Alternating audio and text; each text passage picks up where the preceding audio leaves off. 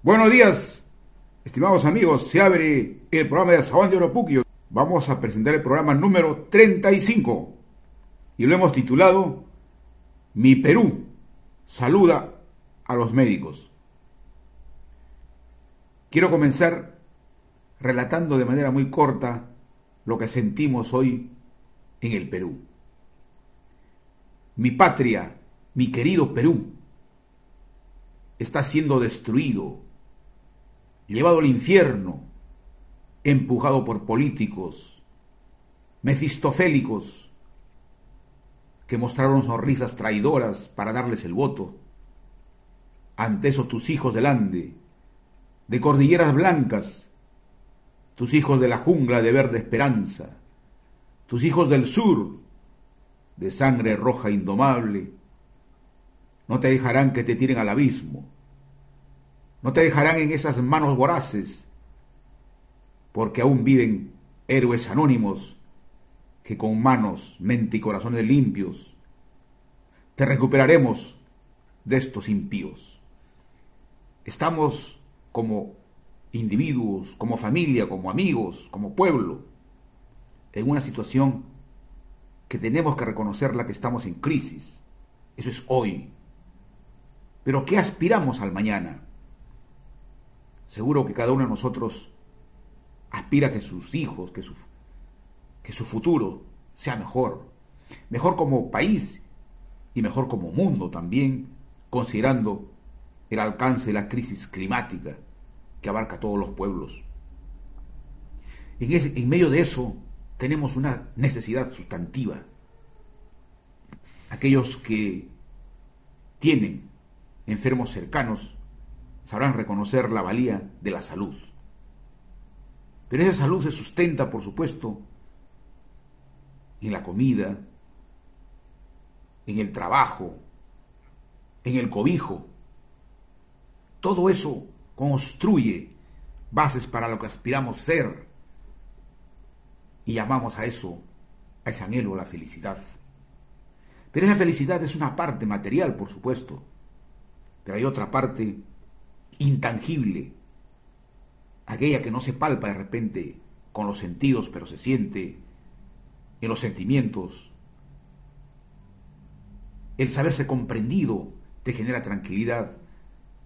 El tener paz significa que hay parte en tu familia que tienen salud, pero cuando no hay salud, se distorsiona todo y no sientes ese camino hacia esa tranquilidad que es sustento de lo que denominamos felicidad. Y la salud está ahí. El 5 de octubre es reconocido a nivel nacional como el Día de la Medicina. ¿Por qué? Porque fue el sacrificio de Daniel de Carrión cuando falleció, inoculándose la esencia de la verruga que en ese tiempo diezmaba a los trabajadores del centro en medio de eso entonces queremos explicarnos, buscar en el diálogo que tenemos en este programa por qué la salud anda como tal y qué aspiramos en este Día del Médico decirles a ellos. En primer lugar tenemos que reconocer que somos seres sociales, biológicos y sociales, y encarnamos por la biología en nuestros genes la herencia de nuestros padres, la información que nos transmitieron ellos pero también hay otras actividades que se adhieren a, la parte genética, es la parte epigenética, aquella que proviene del entorno en la que tú te desenvuelves. La sociedad cómo influye en tus características de salud. Ese entorno es tu familia, tu amistad. El país. Por eso que la situación económica, política, agrede finalmente a la salud también.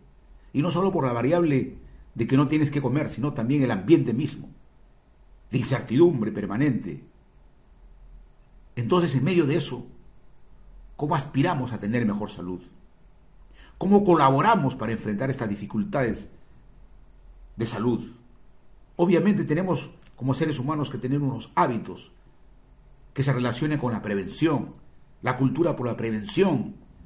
Y prevenir significa asistir a los encuentros con los médicos, donde haya pero también nuestro comportamiento. Nuestro comportamiento cuando generamos hábitos de comida, falta de ejercicios, todo eso finalmente, que son acciones que se pueden realizar por cada uno, conspiran con la salud final. Y la salud final termina en las acciones que los médicos realizan. Y como sabemos, los médicos, por definición, tienen el compromiso de estudiar para enfrentar las enfermedades y luego curarlas. Pero antes de tener la enfermedad hay que prevenirlas. Pero los médicos finalmente cuando tienen que curar, tienen que usar el conocimiento. El conocimiento basado en la ciencia. Y la, ciencia, digo, y conocimiento local y universal. Local me refiero a que hay productos nativos que luego pasan por la ciencia y terminan siendo accesibles para la salud. Eso también tienen que conocerlo los médicos, y máximo en el Perú. Pero los médicos para ejercer su función requieren de formación, requieren de equipamiento, y los equipamientos son también materiales, ambientes adecuados, instrumentos adecuados, medicinas adecuadas. Y por supuesto saber cómo, saber cómo se emplean, eso se enseña, se aprende en las universidades, los protocolos adecuados. Pero sin equipamiento poco nada pueden hacer ellos. Y poco nada pueden hacer ellos también cuando el Estado, el gobierno, no les da el, salario correspondiente. O cuando no habiendo números adecuados de especialistas, ellos tienen que multiplicarse en sus horarios. Ese es el reconocimiento que a los médicos hay que darle. Pero también tenemos que pedir a los médicos que sepan que frente a él tienen algún enfermo que requiere de un trato adecuado, no de un trato autoritario, como cortándoles la conversación. Los médicos tienen que también aprender, o en todo caso formarse, para posponer algunas acciones que ellos puedan hacer y hacerse del caso del paciente ser empáticos, comprender su situación. Eso sería, digamos, la parte que hay que solicitarles. Pero en estos momentos, para finalizar el programa, quisiera modo de enseñanza reconocer de los médicos y decirles que en cada hogar donde ellos están, seguro desde niños, sea como hermano, como pariente, tuvieron la intención de aproximarse a la salud. Y en cada distrito tenemos algunos paisanos que son médicos, que se formaron escuelas pequeñitas, pero siempre fueron amantes de la vida, de la salud, de la naturaleza.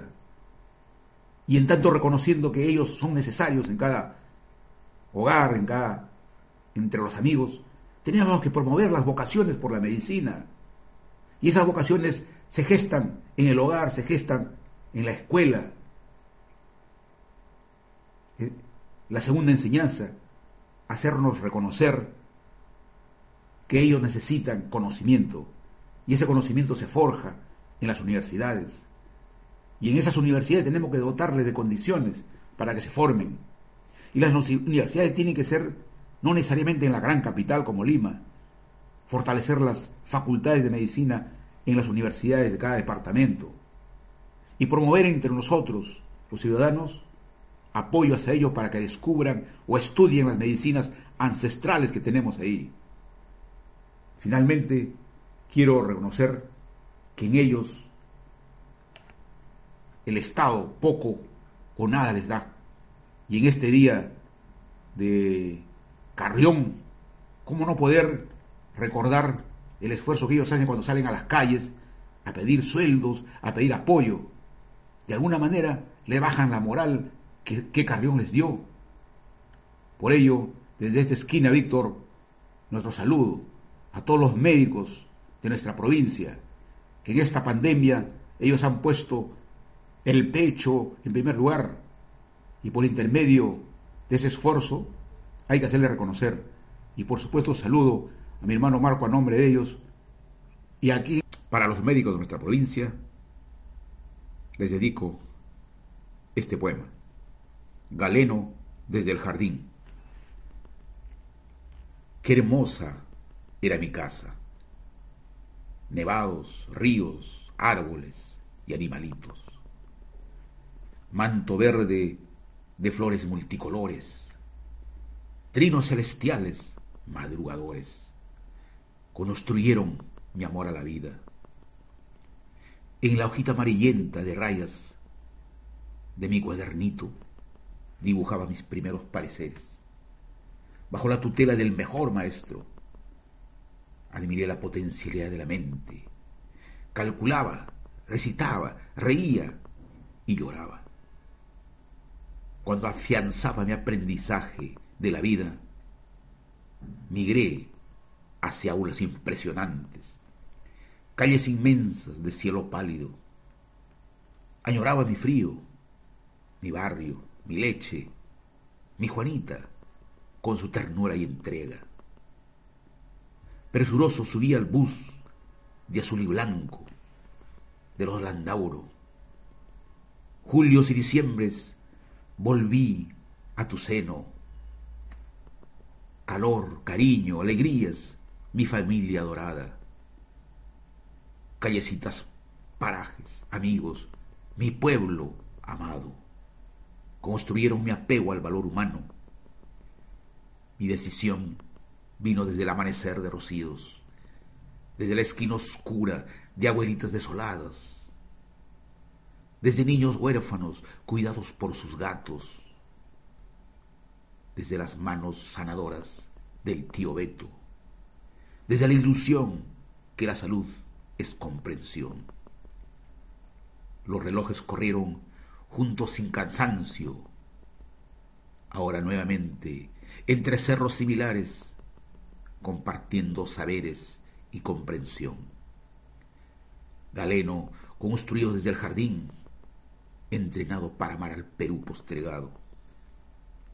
Volví a descifrar mi inquietud de niño, a comprender el canto del pichuichanca, a admirar la grandeza sencilla de Juanita, a buscar el origen del alfa y el omega, a escudriñar la mente del niño de Germán. Por todo ello, mi saludo a todos los médicos Viva Daniela Cides Carrión. Amor a los médicos de Bolognesi. Gracias, Víctor. Hasta la próxima semana.